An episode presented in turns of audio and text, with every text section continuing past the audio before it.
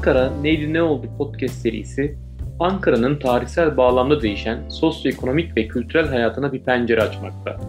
Ben Teyzi Can Gürüz.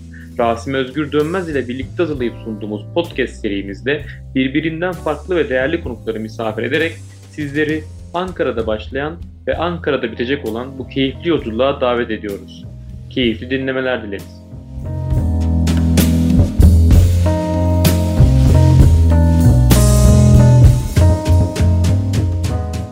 Herkese merhabalar. Ankara Neydi Ne Oldu podcast serisinde yine Rasim Özgür Dönmez'le birlikteyiz. Bugün yine çok değerli bir konuğumuz var. Araştırmacı Yelda Yürekli. Kendisiyle beraber bugün Ankara'nın güzide mahallelerinden birine gideceğiz. Bir yolculuğa çıkacağız. Yelda hocamın araştırmasından güzide bir kitabı var. Üzerinden yıllar geçti ama e, etkisi hala devam ediyor diyelim. Ve biz de o güzel çalışmadan yola çıkarak Tuzlu Çayır'ı bugün konuşacağız kendisiyle. Yelda Hocam öncelikle hoş geldiniz. Hoş bulduk. Hoş geldiniz Yelda Hocam. Hoş bulduk. Hocam şimdi izninizle ilk giriş olması adına şöyle bir soru sormak istiyorum. Bizler tabii Ankara'da yaşayıp e, Ankara'yı bilenler için Tuzlu Çayır'ı biliyoruz ama dinleyenlerimizden Tuzlu Çayır'ı bilmeyenler için Tuzlu Çayır Mahallesi Ankara'nın neresinde konumuna dair, sınırlarına ve ulaşımına dair bizi kısaca bilgilendirirseniz böyle başlayabilirim. Tabii. E, Suluçayır Mahallesi Ankara'nın Mamak semtinde, ay, Mamak ilçesinde yer alıyor pardon. Aslında Mamak e, deyince böyle şey belleklere çok uzak bir e, ilçe gibi görünüyor. Hani e, işte büyük bir kesimi daha çok işte yoksul kesimin, gecekondu kesimin, gecekonduda yaşayan insanların yaşadığı. Ama şöyle bir şey var. Tuzluçayır konumu itibariyle de hem Mamaklılar için hem de e, işte Ankara'nın daha merkezinde oturan insanlar için ayrıksı bir yerde duruyor. Aslında Tuzluçayır e, çok Mamak bile denemez yani merkeze çok yakın bir mahalle. Kızılay'a e, 40 dakikalık bir yürüyüş mesafesinde. İşte ben Cebeciye, Siyasal'a falan geldiğimde oraya da 20-25 dakika yürüyüş mesafesinde sürüyordu. Yani e, orada Cemal Gürsel Caddesi'ni takip edip Dikim evine geldiğinizde soldan dümdüz gidince ilk önce Abidin Paşa karşılıyor bizi. Abidin Paşa Mahallesi e, Tuzlu Çayırlep arasında problemler olan sağcı bir mahalle. Hatta e, sınır bile varmış geçmişte aralarında ki hala söylenir. Aşık Veysel Parkı vardır yukarıda düz devam edince Tıp Fakültesi Caddesi'nin. Orası sınırdır. Sonra biraz daha devam edince bir, bir iki dakikalık Tuzluçayır Göbeğe Anadolu Lisesi'nin olduğu yere gelmiş oluyorsunuz. İşte bu, bu haliyle merkez aslında çok yakın bir mahalle.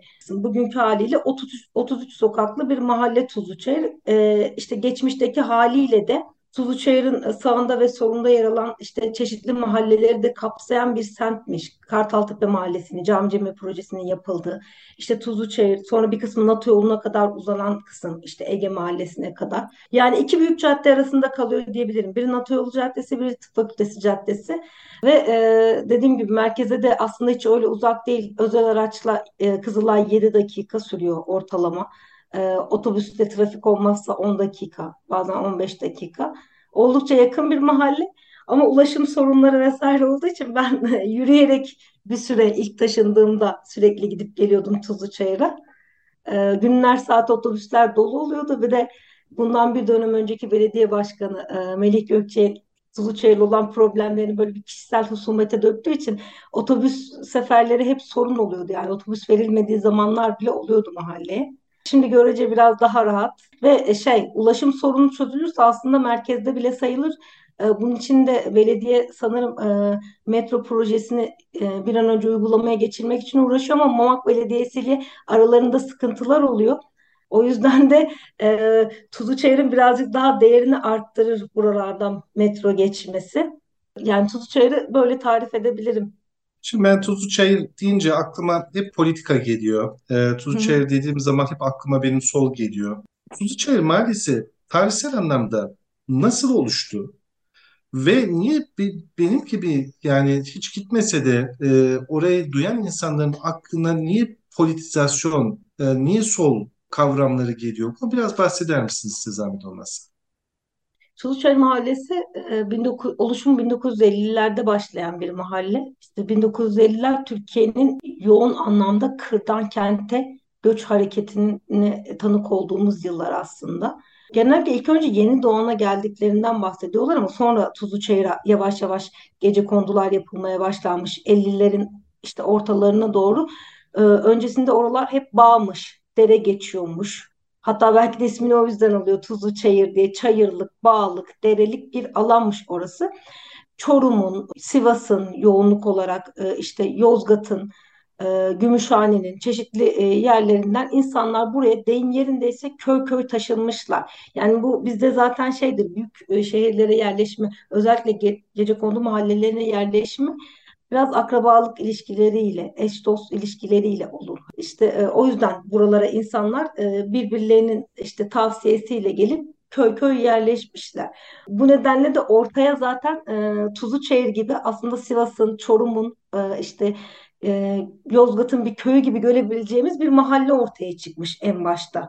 İşte herkesin birbirini tanıdığı, işte e, gece konduların olduğu, gece konduların büyük bahçelerinin olduğu, işte meyve ağaçları. Böyle bir mahalle ortamı oluşmuş. Ben hatta şeye benzetiyorum. 1978'de Türkan Şoray'ın oynadığı bir film vardı, Sultan filmi. Oradaki ortam gibi gerçekten gece kondu e, şey mahallesi ortamı. Hatta bir görüşmecim şey demişti. Biz ilk geldiğimizde buraya köyden daha kötüydü demişti. Hani köyde hiç olmazsa bir e, oturum anlamında bir düzen vardı, yerleşim anlamında. En azından işte yol iz belliydi, suyumuz vardı. Hani su bile yoktu demişti. Suyu işte e, şey kovalarla e, getiriyorlarmış çeşmeden. E, elektrik aynı şekilde e, e, yokmuş. Kendileri e, işte bunu getirmeye çalışmışlar vesaire. Yani şey var aslında. Şimdi solla ilişkiyi de buradan kurmak gerekiyor. Ee, yani bu insanlar e, işte çalışmalarda şey gibi anlatılıyor. Sanki işte bir yanda e, Gecekondu Mahallesi'nde yaşayan insanlar var, bir yanda solcular var. Solcular gelip bunları etkiledi. Bu insanlar da solcu olmuş gibi. Yani böyle şey indirgemeci basmakalık bir şekilde bir anlatımı. Ama mesele öyle değil. İnsanlar kente tutunma mücadelesi içinde solculuğu öğreniyorlar. Bu mesela Burcu Şentürk'ün kitabında da vardır bunu örnekler. Ee, bu çamuru beraber çiğnedik diye bir kitabı var. Ege Mahallesi'ni anlatır. O da Tuzlu Çayır'ın devamı niteliğindedir. Hani yukarıda Ege Mahallesi oradaki dönüşümü. İnsanlar burada e, bir şeyleri getirmek için mücadele etmek gerektiğini öğreniyorlar. Yani bir kendilerine bir yaşam alanı oluşturmak ve burada tutunmak için mücadele etmek gerektiğini, bunun için de bir şeyler yapmak gerektiğini deneyimledikleri bir süreç oluyor aslında Tuzlu Çayır'a yerleşme süreci. Örneğin işte e, mahalleye su getirmek için kadınlar e, bir şeyler e, işte boruları döşemek için kazma kürekle çalışıyorlar.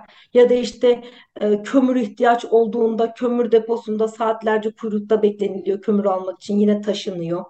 Yani hep bir şeyleri e, böyle e, kolektif bir emekle e, işte bir kendilerine yaşam alanı inşa etmek için. Zaten gece kondu mahalleleri öyle mahallelerdir. Yani e, burada şeydir gece kondu e, insanların e, ihtiyacı üzerine ortaya çıkan bir yapı olduğu için hani mesela normalde plansız göçün de bir sonucudur aslında. Hani e, resmi kurumların e, o plansız göçü koordine edemediği ya da işte o onlara e, yerleşim anlamında bir destek sunamadığı, imkanların buna yetersiz olduğu zamanlarda gece kondular ortaya çıkmıştı ve insanlar burada e, kentlere tutunmak için e, aslında bir mücadele örneği sergilerler. Şimdi mesela bazı gece konulara baktığınız zaman burası mesela daha sağ, daha ne diyelim daha İslamcı grupların e, yoğun olduğu bir yer. Neden burası e, özellikle yani solun kalesi diye anıldı. Yani orada evet. sol yani 70'li yıllardaki sol örgütlerin e, pratiklerin fazla oluşundan mı kaynaklanıyor? Yani o, onun nedeni ne? Yani bu dayanışma dediğiniz şey gerçekten bu gece konunun e, önemli bir unsuru. Aslında baktığınız zaman da bu daha önceki biz programlarımızda şunu gördük e, toplu konutları dönüşünce bu gece konular insanlar gerçekten ne olduğunu şaşırıyorlar. E, aslında bakmayın gece konuları birçok kişi kötü diyor ama gece konuları bu dayanışma anlamında, e, birliktelik anlamında çok önemli fonksiyonları olan yerler e, gece konular. Neden burası yani e, solun yoğun olduğu bir yer haline geldi? Onu biraz anlatabilir misiniz? E, tabii e, konuşmanın başında da söylediğim gibi burada buraya insanlar köy köy göç ettiklerinden bahsetmiştim. O Anladım. hemşerilik, akrabalık ilişkileriyle. Dolayısıyla Tuzluçayır'da da e, Alevilerin yoğun yaşadığı bir mahalle oluştu. Oradaki Alevi kimliği gerçekten çok etkili. E, çünkü o dönemleri anlatan başka bir çalışma daha var. Cemalettin Canlı'nın hazırladığı O Çocuklar, O Yapraklar diye.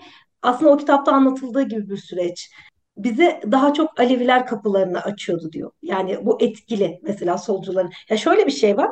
Tuzluçevir Mahallesi'ne baktığımızda bugün bile e, o zaman da öyleymiş. Etrafı tamamen e, sağcı ve muhafazakar mahallelerle çevrili bir, çevrili bir Evet. e, yer Tuzluçevir Mahallesi. Mesela e, Abidin Paşa Mahallesi girişte bahsetmiştim sağcı bir mahalle. Arada sınır var.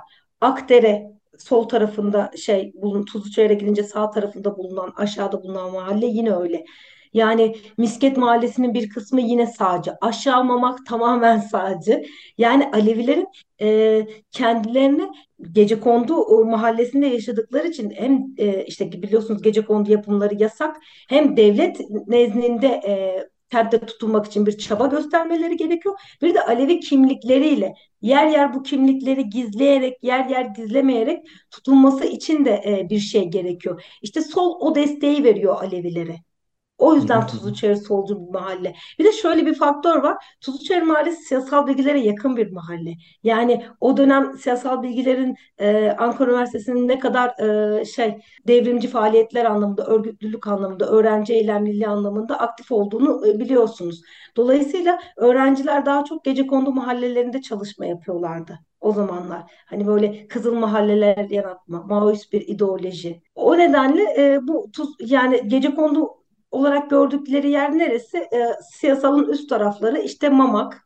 E, Mamak'ta da büyük ihtimal birçok kapıyı çalmışlardır ama en çok e, Tuzluçayırlılar kabul etmiş. Hatta bazen şey diyorlar.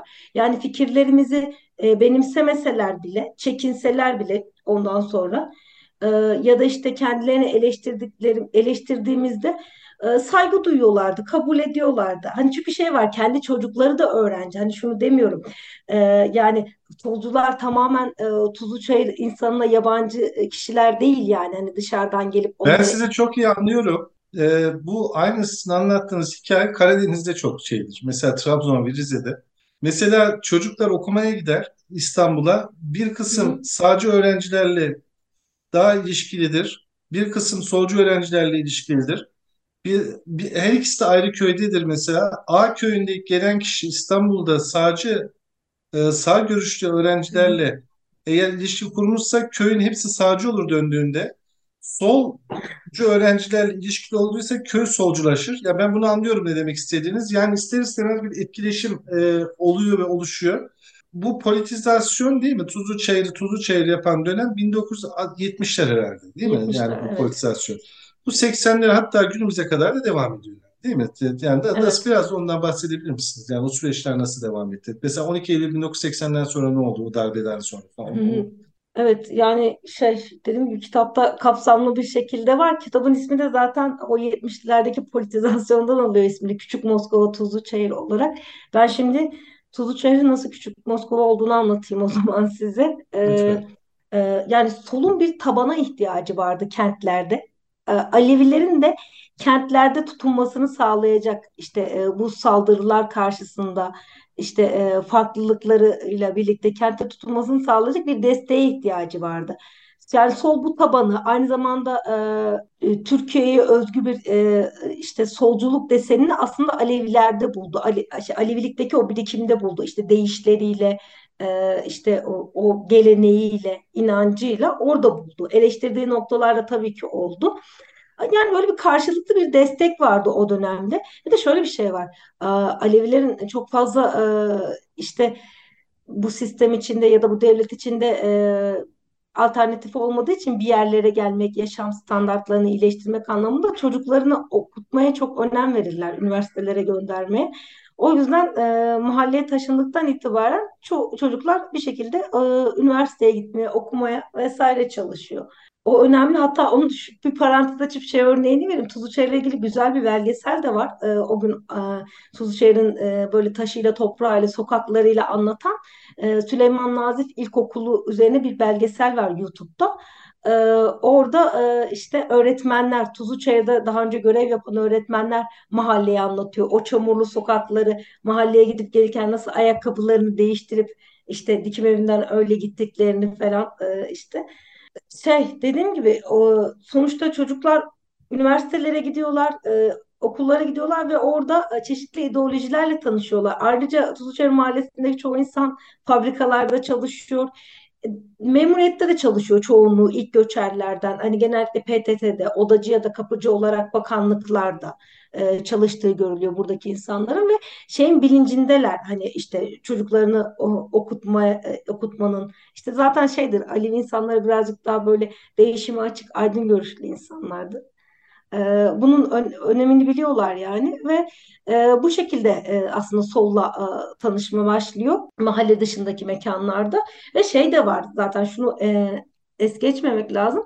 E, 70'li yıllar Türkiye'nin de e, şey çok hızla politize olduğu yıllar. Dolayısıyla o atmosferden Tuzluçayır da e, müthiş derecede etkileniyor. Yani ilk etkileşimi şey diyorlar e, örneğin 68 kuşağı liderlerinin idam edilmesiyle başladığını hani onun o idamların Tuzluçayır'da da derin bir üzüntüye neden olduğunu işte bunun etkisinin büyük olduğunu anlatıyorlar. Sonra işte yavaş yavaş zaten kutuplaşmalar başlıyor 70'li yıllarda ve e, Tuzluçayır bir çatışma sahası haline dönüşüyor. Aslında Mamak hani bu yavaş yavaş politikleşmeye başlayınca ve mahallenin e, Alevi nüfusu anlamında homojenize edilmesi de o dönemlerde başlıyor. Ve Tuzluçayır'daki tek tük e, işte Sünni muhafazakar e, kişiler de oradaki devrimcilerin araya girmesiyle e, başka yerlere taşınıyor. E, ve orada kurtarılmış bir bölge ilan ediliyor aslında mahalle. E, yani mahallenin girişine çıkışına barikatlar kuruluyor. Çünkü işte e, özellikle Abidin Paşa tarafından faşist saldırılar olduğunu söyleniyordu. Hatta Tuzluçayır'a gelirken Abidin Paşa'dan geçmek zorunda insanlar işte arabasıyla ya da başka bir toplu taşıma aracıyla dolmuşlar durdurulup sağcılar tarafından kontrol ediliyormuş. Solcu bir öğrenci olduğunda e, indirilip dövülüyormuş. O yüzden mesela Tuzluçayır'daki eski taksiciler şey der çocuklar bizim ararlardı e, işte abi gel beni al derlerdi. Öyle çok öğrenci almaya gittik falan derler yani. Tuzluçayır e, özellikle e, bu 73 seçimleri galiba 73-74 Ecevit'in etkisi. Müthiş bir Ecevit etkisi var o dönemlerde. Mesela Adalet Partili e, birileri Tuzluçayır'da bir kahveyi kiralayıp miting yapmaya çalışıyorlar. Adalet Partisi'nin işte marşları, müzikleri falan geliyor ve mahalleli e, kahveyi basıyor. Orada müthiş bir çatışma çıkıyor o gün e, ve yaklaşık 500'e yakın kişiyi gözaltına alıyorlar. İşte polis baskını falan oluyor ve şey e, Tuzluçayır aslında o zaman politize olmaya başladı diyorlar. Ya bir de şey var çok fazla sol fraksiyon var mahallede. Özellikle dev yol etkili ve bunların e, işte çok fazla faaliyetleri var. E, işte kooperatifler kuruluyor. İşte kara borsada ürün satan insanlar işte m, belirlenip onların ürünlerine el konup mahalleliye daha ucuza satılıyor. İşte açık hava sinemaları kuruluyor. Öyle bir mahalle. Ee, Yelda Hocam şimdi peki yani evet bu solla özdeşleşmiş bir yer. Bir şekilde politik anlamda da yani solun çok güçlü olduğu bir yer ama ben şeyi merak ediyorum. Kesin kitabınızda da var bu. Ee, orada yaşayan insanların gündelik hayatları nasıl? Nerelerde çalışıyorlar? Yani boş zamanlarını nerelerde geçiriyorlar? Ee, bunlardan biraz bahsedebilir miyiz? Yani burada insanlar gündelik hayatlarında e, gecekondu mahallelerinde kendi inşa ettikleri için e, işte bu maha- bu alanları daha da genişletmekle vesaire uğraşıyorlar. İşte dediğim gibi e, burada altyapı hizmetleri olmadığı için elektrik, su vesaire anlamında bu gündelik hayatın büyük bir kısmını oluşturan yaşam için büyük bir sorun yani. Hani su getirmek, işte çamaşır yıkamak özellikle kadınlar için e, bir şeyler pişirmek, dışarıda ateş yakıp pişiriyorlar. Büyük ihtimal o dönemlerde gaz falan da sorun yani. Hep bunlar şey kolektif e, bir biçimde yapılan e, şeyler. Mesela halı yıkıyorlar, hepsi birlikte yıkıyor. Ekmek pişiriyorlar köydeki gibi. Herkes işte ortaklaşa e, bir gün birine ekmek pişiriliyordu diyorlar. İşte di- diğer gün diğeri için kışlık yiyecek ya da ekmek pişirme yapardık. E, kadınlar işte genellikle yaşamlarını bu şekilde devam ediyor. Erkekler dediğim gibi daha çok e, şey merkezde çalışıyorlar. İşte bakanlıklarda odacı, kapıcı vesaire olarak ya da işte çoğu e, ilkokul diploması almış e, şehre geldikten sonra, kente geldikten sonra ve e, PTT'ye falan e, memur olarak girmiş. İlk göçerlerin ekonomik durumu daha iyi bu anlamda. Hani bir yerlere memur olarak girdikleri için e, 70'lerden sonraki mahallenin etrafına e, diğer e, göçenlerden ziyade daha iyi ekonomik durumları. E, ve şey ilişkiler çok yoğun, çok sıcak. Dediğim gibi herkes birbirini tanıyor. O yüzden zaten e, şey öyle bir güvenlik ortamı da oluşuyor. Mahalleye yabancı biri geldiğinde hemen fark ediliyor. Zaten şey diyorlar kapı kilitlenmezdi yani kimseye. Bizim kapımız herkese açıktı. Hani mecazi olarak da değil sadece bu. E, kapı kilitleme alışkanlığı yok. Hani gerek yoktu. Zaten herkes birbirini tanıyordu. Hani kapıyı açıp giriyordu eve. Suluçayır için iki tane kırılma noktası var aslında ama bunlardan e, birincisi 80 darbesi. E, bu sol örgütlülük anlamında özellikle bir kırılma noktası. Ama asıl kırılma noktası olarak bu apartmanlaşmayı gösteriyorlar. Yani o ilişkilerimizi büyük anlamda bitirdi diyorlar. Yani çünkü bir gece kondunun yerine en az e, işte 20 ailenin oturabileceği bir apartman dikildiğini düşünün. Hani nüfus daha kalabalıklaşıyor. İnsanlar artık kapısını kilitlemeye başlıyor. Birbirlerine gidip gelirken e, işte haber vermeye başlıyorlar. Yani o dayanışma unsurları ortadan kalkıyor aslında. Bir de şey var eskiden bir gece kondusu olan Şimdi 2-3 tane daire sahibi oluyor apartmanlaşma ile birlikte. İnsanlar şey diyor ilk önce bu bize çok iyi geldi. Hani e, elektrik, su vesaire gibi altyapı dertlerinden kurtulacağız. İşte e, apartmanlarda daha rahat edeceğiz. Kendi dairemiz olacak. Gece kondu gibi olmayacak. Daha temiz olacak. imkanları daha iyi olacak diye düşündük ama diyor yani o ilişkileri bitirdiğinden bahsediyorlar. Yani aslında e, orada bir e, şey var organik bir dayanışma var. Çünkü insanlar birbirine muhtaç gece konuda yaşarken bir anlamda. Gerçekten öyle yani o e, yaşam koşullarını dayanışma olmaksızın o koşullarla tek başına mücadele etmek gerçekten zor. Ama apartman olunca e, bu tarz sıkıntılar ortadan kalktığı için insanlar e, bir de şey 80 sonrası tabii işte hem ülkede siyasi bir kriz var, darbe olmuş hem de ekonomik kriz de var bunun yanında ve şey koşullar gerçekten kötü ve her aileden 80 darbesi sonrası en az bir kişi içeri alınmış ya da yurt dışına gitmiş böyle şeyler de var. İnsanlar böyle şey yaşam telaşına düşüyor. Hatta şey vardı Ahmet Kaya'nın bir şarkısı vardı Bize Kalan diye.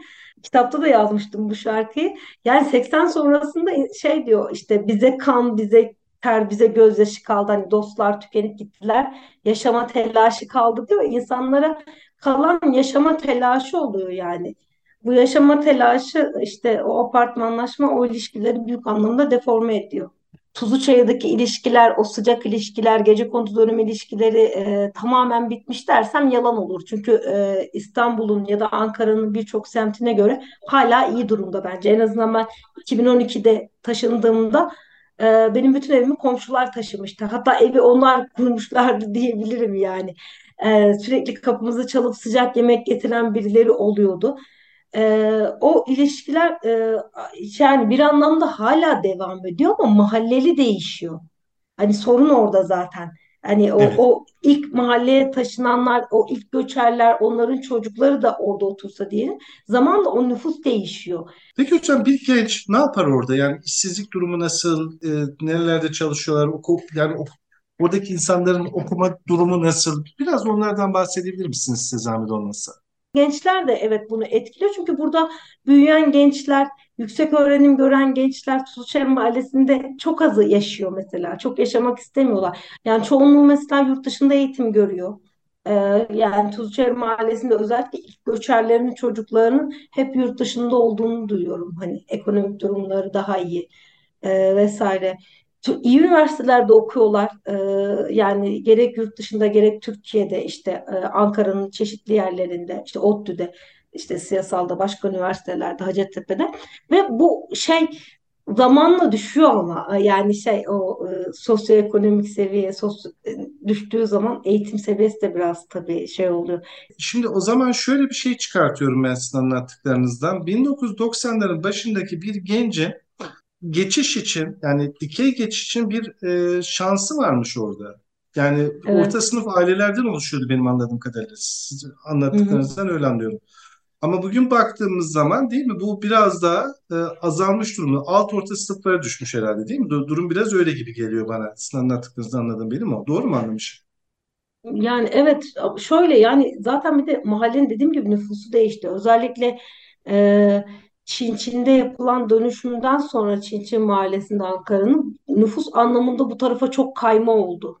Kayma olunca e, işte gelen insanların sosyokültürel seviyesi, sosyoekonomik seviyesi maalesef mahalleye de dönüştürüyor.